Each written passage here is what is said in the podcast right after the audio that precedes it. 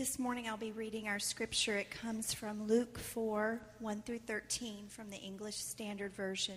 You can follow along on the screen.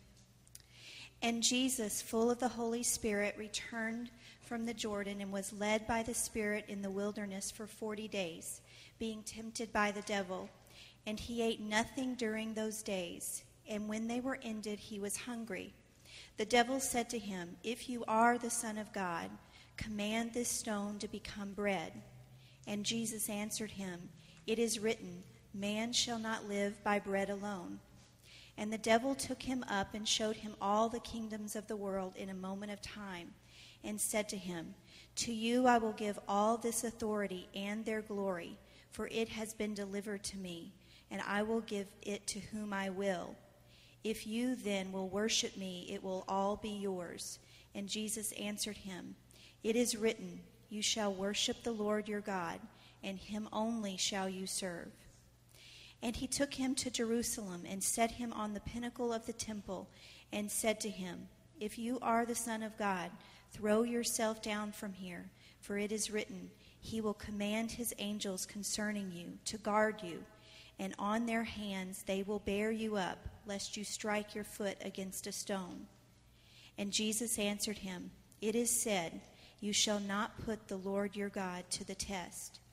And when the devil had ended every temptation, he departed from him until an opportune time. The word of the Lord.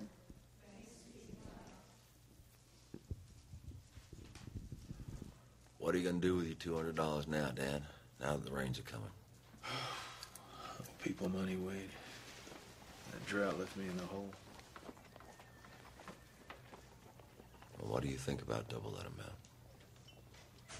You can pay your debts, buy a hundred more cows, build a new barn. Well, you reckon I'm gonna do that? Just lay down your gun and let me walk out the door. It's worth $400 to me. Is that what you reckon my price is? No. No, I reckon it's a thousand. $1,000. That was 10 times that amount of Butterfield's coach. Oh, yeah. You want my cut, Dan? It's all yours.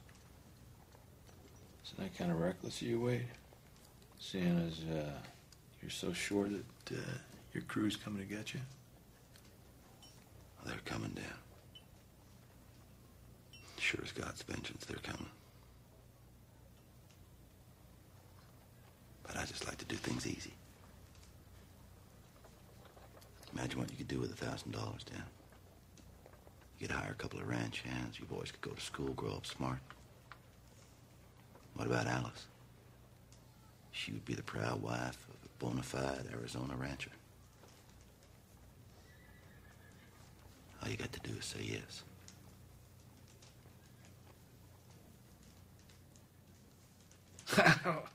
well, would you give me a banknote, Wade, or maybe you'd be kind enough to make a deposit for me? Cash.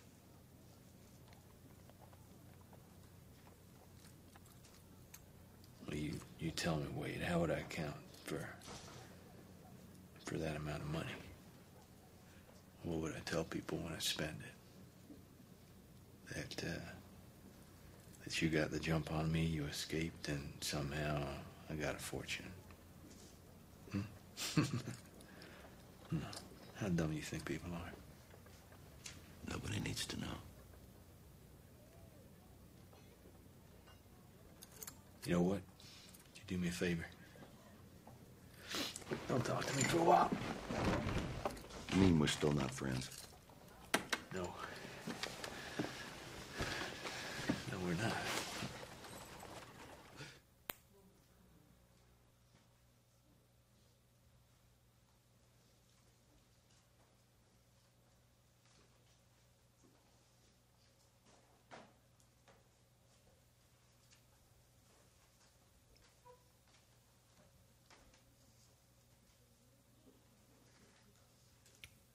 Temptation is an interesting thing. You, count the cost, walk away, maybe take the bait. Maybe you get caught. Face the repercussions. Maybe you don't get caught and you feel like you've gotten away with it. It can be as simple as a piece of candy at the grocery store, or it can be living a complete double life. Either way, eventually, somewhere down the road, you're going to be alone in the dark, wondering was this really who I wanted to be? Was this really where I was headed? When I found out this was the scripture that um, would, would be the beginning of, of Lent, and this would be kind of the next time I was able to be with you, uh, I thought to myself, well, the obvious thing to do here is to look at the life of Christ and say, Jesus was able to withstand the temptation of the devil, and so we should be able to do the same. So let's buckle down and discipline ourselves and defeat the evil one. But somehow, that feels a little bit hollow. Because for all the years we've been trying to do that, we find ourselves coming up short. And actually, this box that we put ourselves in to try to manage our sin really can't work. Right? So we decide, I'm not going to look at that. I'm not going to think that. I'm not going to say those things. I'm not going to do those things anymore. And the box gets smaller and smaller. And we know the cycle, right? So we, we fail, feel like crap about it, wallow in it, repent, ask for forgiveness, get up and decide to redouble our efforts so we don't fall again, but the cycle somehow keeps repeating itself. And somewhere along the line, this doesn't seem to be like the life that Jesus was offering. Somewhere, this life of sin management doesn't feel like freedom. It's like we accept Jesus as our personal Savior so that we can have an eternity in heaven with God. And yet, there's always this dark cloud over our head because we keep failing. And so we walk around somewhat guilty no matter what we do. That seems to me more like the Old Testament Mosaic law than it does the freedom that Christ seems to offer. So I guess a sermon or a talk on sin management and defeating the devil because Jesus did it just somehow comes up short. I know a lot about the cloud when I was about eight years old, my, my family, we traveled around the country. We lived in a trailer, and we'd park the trailer behind churches that my dad was booked at to preach in. And some of you know parts of this story, but he'd come in and he'd preach like week long revival meetings, maybe two weeks sometimes. So he kind of had the, the system where it was every night thing. I spent my early childhood in church every single day. And so he kind of have this week long series of messages that would culminate with a lot of people coming to know the Lord. But these were pretty grown up messages for an eight year old to hear over and over again. So every night I'm hearing how my sin is putting Jesus back up on the cross or what will it take to bring you to God, or hell and burning and all this kind of stuff. And so um, I got saved a lot. So two or three times a week, I'm down at the altar accepting Christ. But in my in my young mind, I'm beginning to reason. Okay, there has to be a point at which God goes, enough. I've had it with you. Like, I'm not forgive. Don't come down here anymore. I'm not dealing with you anymore. And I, I, I began to, to reason there's got to be a number. I was afraid to ask my parents what that number might be because I knew what they'd ask is, What kind of sins are we talking about here, son? And so I remember we pulled into a church. I, I, I thought about it all week and I can't remember where it was. We pulled into a church and there was this elderly kind of deacon type man. He wasn't the pastor, but he had led us into the church so that dad could set up for services and we could kind of get prepared for the revival meeting. And, and I, for some reason, felt like he might know the answer. And so I walked up to him and, and I asked him, How many times will the Lord forgive us our sins? And he said, Well, son, the Bible says to forgive 70 times 7. So the Lord will forgive you 490 times. was not what I was hoping to find out. So I spent the rest of the day processing the fact that I'm sure I have already used half of those. And I'm eight. So even if I slow things down, redouble my efforts to be good, and ask forgiveness less, the rapture has to happen by the time I'm 25 or I'm dead.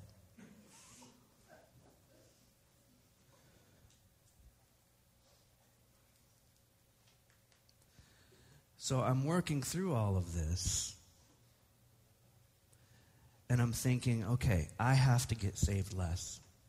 And I have to ask Jesus to forgive me less. That's, there's no choice. It's going to be Russian roulette.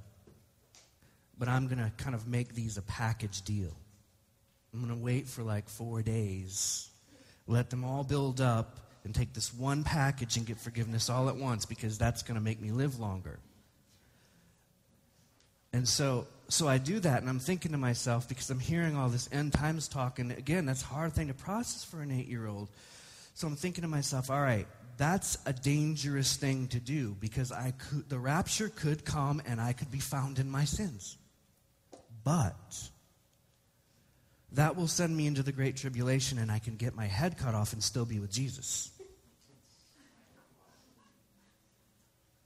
That's a better choice than running out of the 490 and going to hell. Right? So this is funny and it's kind of sad and pathetic for an eight year old to kind of process through this. And finally, my dad figured this out, and I remember the night he took me by the hand. We walked down the road. He explained to me that Jesus would always forgive my sins, and, you know, that was the end of that. But I stressed about this for a long time. This is kind of a, a, large example of a minor way that we live all the time when we're trying to live a life of sin management. We always have the dark cloud over our head. We're always going to be judged at some point. We're always going to be found when we really need the Lord in sin somehow. And that just won't work. So, temptation and looking at Jesus and the life that he led and the temptation that, that he dealt with isn't a new thing. This concept of temptation goes all the way back to the beginning, right? We understand the fall of mankind. Adam and Eve are in the garden. They're talking to the serpent. The serpent offers an alternative life. And it's not true, but it's got some truth in it. And that's the way temptation works. It's this neon blinking sign promising life. There's enough truth in it that we take the bait only to find out we've bit a plastic apple, basically it never delivers on what it promises. But this isn't a new thing. And it's interesting that the first account that we ever have of temptation, the first time mankind deals with an alternative choice, it's such a powerful thing that the very first time man deals with it, they fall. They fall for it. So, this is our story nothing's really changed here. I've struggled with that a bit in my life. I've, I've wondered okay, God created a, a perfect utopia. And he created meticulously this world and then meticulously created mankind, breathed his breath of life into him, gave a portion of himself to this man in order that there would be a relationship and it, it's all perfect. And then he sticks this tree in the garden and says, It's all yours, just don't eat that. And I don't know exactly how it's been in your life, but when somebody says, All this is yours, but don't do that, that's the one thing I'm going and standing and looking at, right? So why did he bait them that way so that they wouldn't be able to handle the perfection and that they were going to fall anyway? And I've struggled with that in my life. I'm married to my wife, Jill. She's also married to me. I love her. She loves me. We love our family. We love the community that God's planted us in to serve. We love what God's doing in our lives. I'm committed to her. She's committed to me. I don't expect this, but she could leave tomorrow. She could leave us all tomorrow. Or I could leave tomorrow. I'm not planning on it, but I could do it. I could wake up tomorrow and decide I've had it with everybody. And I'm out of here. And I'm going to go somewhere where there's mountains. And I've had it with you all. I could do that. I'm not going to do that, but I could do that. Right? And isn't that what gives the context to the love that we have and the community that we share? We know that there's the possibility that we could walk away, and yet we choose to stay. And doesn't that bring true love to the focus? If there's no possibility of anything else, then there's no understanding of what it is we actually have. So we've chosen to stay together because who we are together is greater than who we are apart. And we love each other. But we understand that we could walk away. We understand what that would look like and what that would do. If we didn't have that understanding, we wouldn't know any better. So I've come to believe that mankind had to have a way out. There had to be a way out to have free will. He had to have a plan B basically as an, oppor- as, a, as, as an option in order for him to understand what he had. And the sad thing is, he had perfection and he chose to opt out. Many of us have stories in our lives of betrayal. Maybe we've been betrayed before. Maybe we've been the betrayer.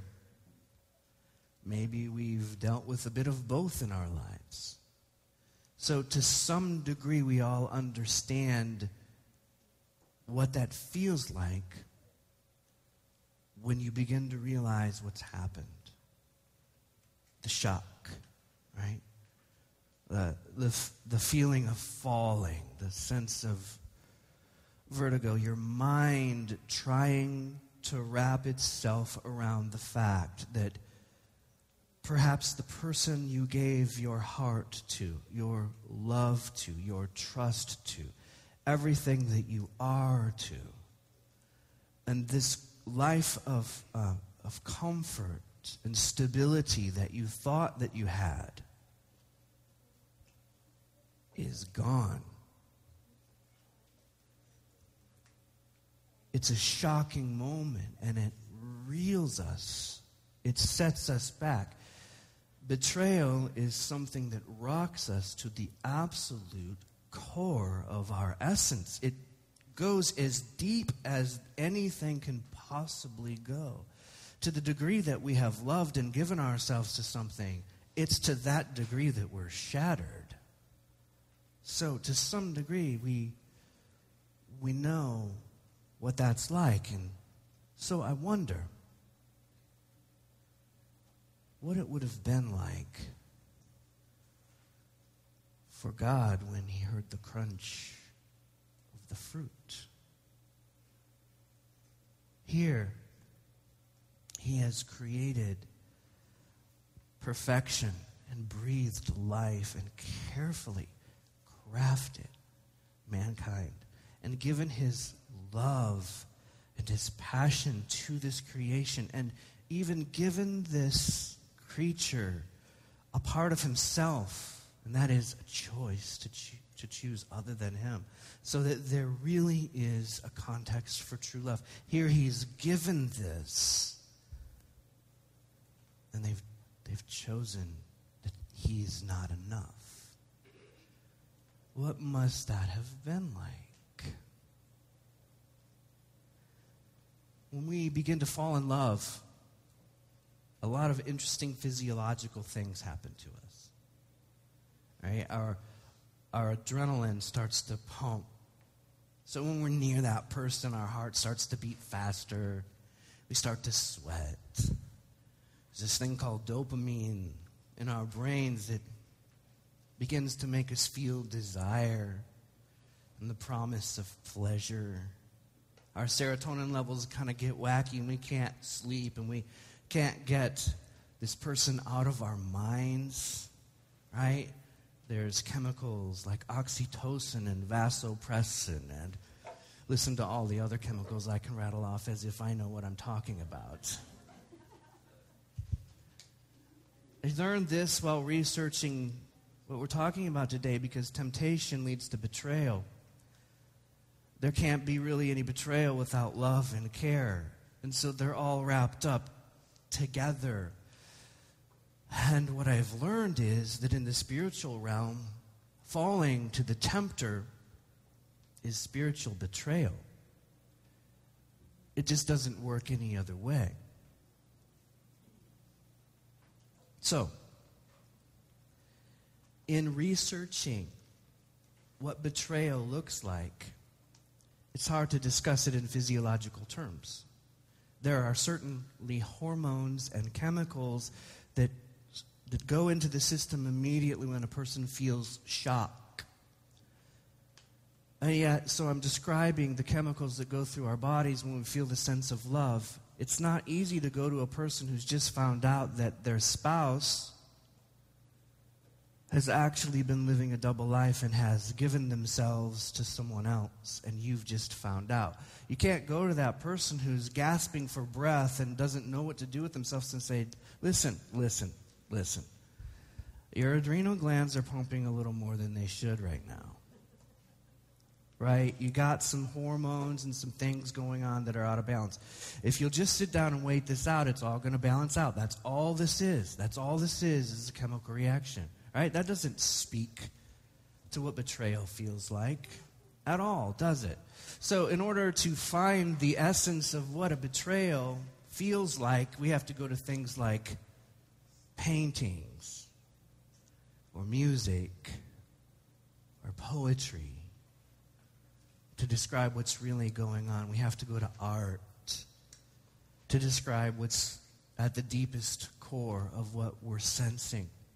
And so, as I'm chasing the research of this down, I find myself at a Broken Hearts website where people have posted anonymous poems and I want to share a pathetic poem with you this morning.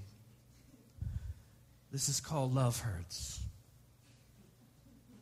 by Anonymous. You told me that you loved me. Why did you leave me to cry in the cold? You swore this time was different. Why does that line seem so old? You told me I was the only one who could make you feel that way. You told me that you cared about me, so why didn't you stay? All the nights you laid with me alone in the dark in my bed, now I finally realize you were just messing with my head.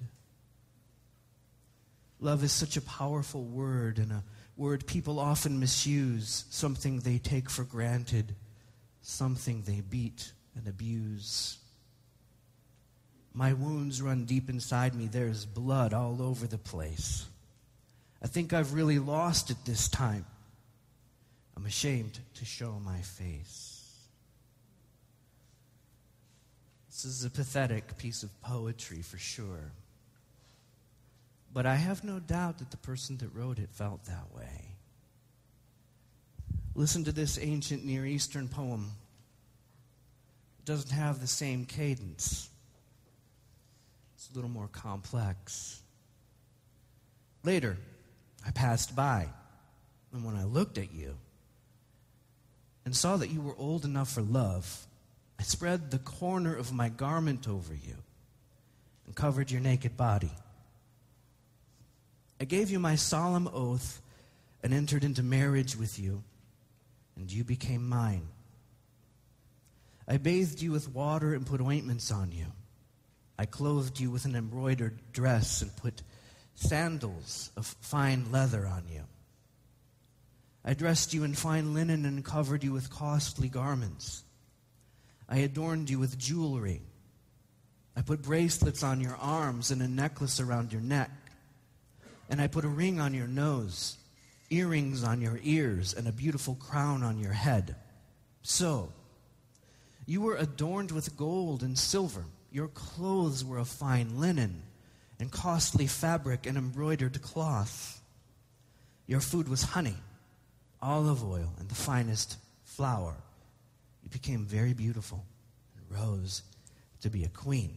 And your fame spread among the nations on account of your beauty, because the splendor I had given you made your beauty perfect. But you trusted in your beauty and used your fame to become a whore. You lavished your favors on anyone who passed by, and your beauty became his. You took some of your garments to make gaudy places where you carried on your promiscuity. You went to him, and he possessed you. You also took the fine jewelry I gave you, the jewelry made of my gold and silver, and you made for yourself male idols and engaged in prostitution with them. And you took your embroidered clothes and put them on them. You offered my oil and incense to them. Also, the food I provided for you, the flour, olive oil, and honey I gave to you to eat, you offered to them. That is what happened. Or this ancient poem. She is not my wife. I am not her husband. Let her remove the adulterous look from her face and the unfaithfulness from between her breasts. Otherwise, I will strip her naked and make her as bare as on the day she was born. I will make her like a desert turn her into a parched land, and slay her with thirst. I will not show love to her children, because they are the children of adultery. Their mother has been unfaithful and has conceived them in disgrace. She said, I'll just go after my lovers, who give me my food and my water, my wool and my linen, my olive oil and my drink. So I'll block her path with thorns. I will wall her in so that she cannot find her way. She will chase after her lovers, but not catch them. She will look for them, but not find them. Then she'll say, I'll just go back to my husband. For I was better off then than now. She's not acknowledged that I was the one who gave her the grain, the wine, the oil, who lavished on her the silver and gold. So I'll take away the grain when it ripens and the wine when it's ready. I'll take back my wool and my linen, intended to cover her naked body. So now I'll expose her lewdness before the eyes of her lovers. No one will take her out of my hands. These poems or prophetic utterances come from the Bible. The first from Ezekiel chapter 16, the second from Hosea chapter 2. Apparently, God can feel betrayed in the same way we can. Apparently, when He created us and gave us power to choose, the freedom to opt out. He made himself somehow emotionally available. He's not aloof in this at all. Apparently, he feels it like we do. This is the first Sunday of Lent. Lent is a season of personal reflection, a season where oftentimes we find ourselves laying something down. And it's become a bit trite over the years. People who observe Lent may tell you, I'm giving up chocolate chip cookies for Lent, as if this is what I'm offering up to God. Now, I guess if chocolate chips are the idol of your life, then that's a fair thing to say. But usually, it's something very simple that we're giving up that we think we can accomplish. But the purpose of Lent is actually to consider deeply the things that may have fallen out of alignment with the will of God in our lives. The idea of giving up something isn't just a mere symbol, it's to say, Christ, what has gotten off track? And in this 40 day season, I'm willing to surrender that thing and do without it so that you can put it back in alignment with where it belongs in my life. As a community on Wednesday, we got together and we observed Ash Wednesday. And so, as a, an outward expression of of what is happening inwardly, we put ashes on our foreheads and together we prayed ancient prayers of repentance and intercession. And that's a, that's a good thing. But what I want to do for a moment, actually for about one minute, is to do an exercise together. This isn't going to be a really long, drawn out thing. It can't be. What we're going to do is ask the Holy Spirit to speak to us in the moment. And so I want to invite you for about one minute to close your eyes.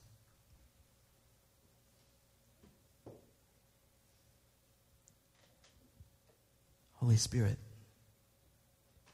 reveal in this moment the area, or maybe even areas that are out of alignment.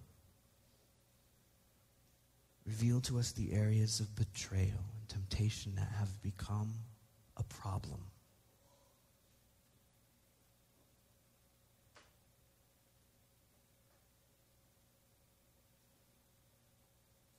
The purpose here is to latch onto the first things that the Holy Spirit brings to mind. Turn those over in your head. Hold on to that. Consider it for a moment. Consider what it would be like to give that up to Christ. To let that go during the season of Lent. Maybe it's an obsession with a person, or with food, or with fantasy maybe an addiction, could be anything chemicals, television, escapism. Could be that your image of yourself is so poor that it's inhibiting the work Jesus wants to do in your life.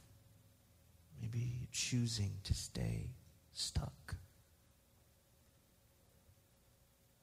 Can even be something good that seems to be good, like a preoccupation with your destiny or purpose.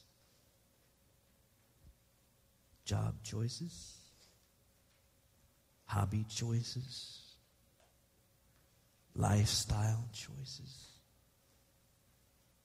Whatever the Holy Spirit is bringing to mind, hold it there And ask yourself if you'd be willing to su- surrender it for the season. And if there's an internal struggle with that idea, then begin to ask Jesus what it is that you're holding on to that even He can't pry your fingers off of.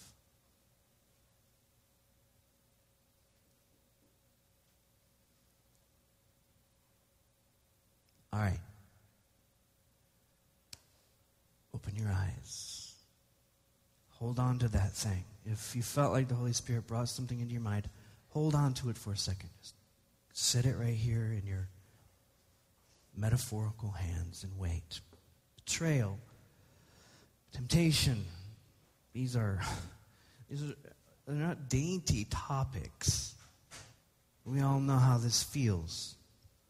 And apparently, so does God. And yet, his profound love for us is such that even as he's watching what he deeply loves give itself to another, and even though he seems to feel the depth of the pain of betrayal and is rocked, and we read these poems that he's inspired, and we see the same kind of emotion, right? The shock, the anger. You just cannot believe this. At the same time, he has a posture of love simultaneously that says, This is not over. I will not give up. I will find a way to win you back. I will find a way to your heart. So, as God describes his anger, and Hosea, the poem goes on. But then I will win her back once again. I will lead her into the desert and speak tenderly to her there. I will return her vineyards to her and transform the valley of trouble into a gateway of hope. She will give herself to me there as she did long ago when she was young, when I freed her from her captivity. When that day comes, says the Lord, you will call me my husband, not my master. O Israel, I will wipe the many names of your lovers from your lips, and you will never mention them again. I will make you my wife forever, showing you righteousness and justice, unfailing love and compassion. I will be faithful to you and make you mine, and you will finally know me as the Lord.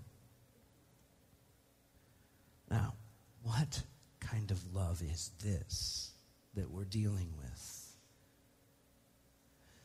This is like showing up to a hotel and standing outside of a door knowing that your spouse is inside with another lover. And rather than rage and waiting for them to open the door so that you can kill them or gouge out some eyes or some other harm, or to walk in and say, How could you do this to us? You're waiting there to say, this isn't over. I'm not giving up. I'll find a way to your heart. This isn't done. Right? What kind of love is this? That Jesus, as he's being fixed to an executioner's beam by stakes, can cry out in the physical pain of the moment but as he's crying out in the physical pain, is crying out words of forgiveness for the people who are killing him. Right? So Jesus is God incarnate in the flesh, has come to reclaim what was lost, his beautiful creation in his own image, and once again mankind is utterly rejecting him and killing him. And his posture is I'm going to make all things new. I'm going to get you back. What kind of love are we dealing with here? So, this thing that you're just kind of holding there in your lap, now I'd like you to, in your mind, lift that up in light of the unknowable, unthinkable love of God and ask, Really? Is this really worth that? Really?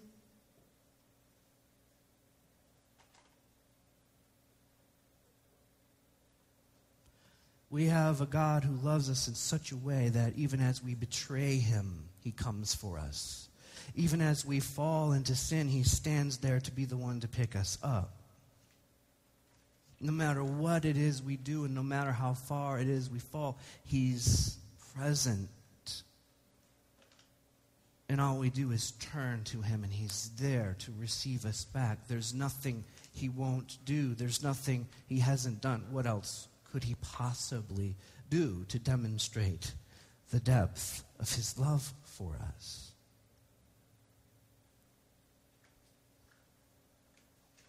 In 1992, an incredible thing happened. There was an athlete named Derek Redmond. He was an Olympic athlete for the United Kingdom. And he was the favored one to win the men's 400 meter. He had an interesting career because he was one of the best runners in the world. But every time he would find himself on the world stage, he'd be fighting through some kind of injury. So when he was healthy, he would beat anybody, but every time he came to the world stage, he had to fight through something. He'd never really been able to achieve his potential.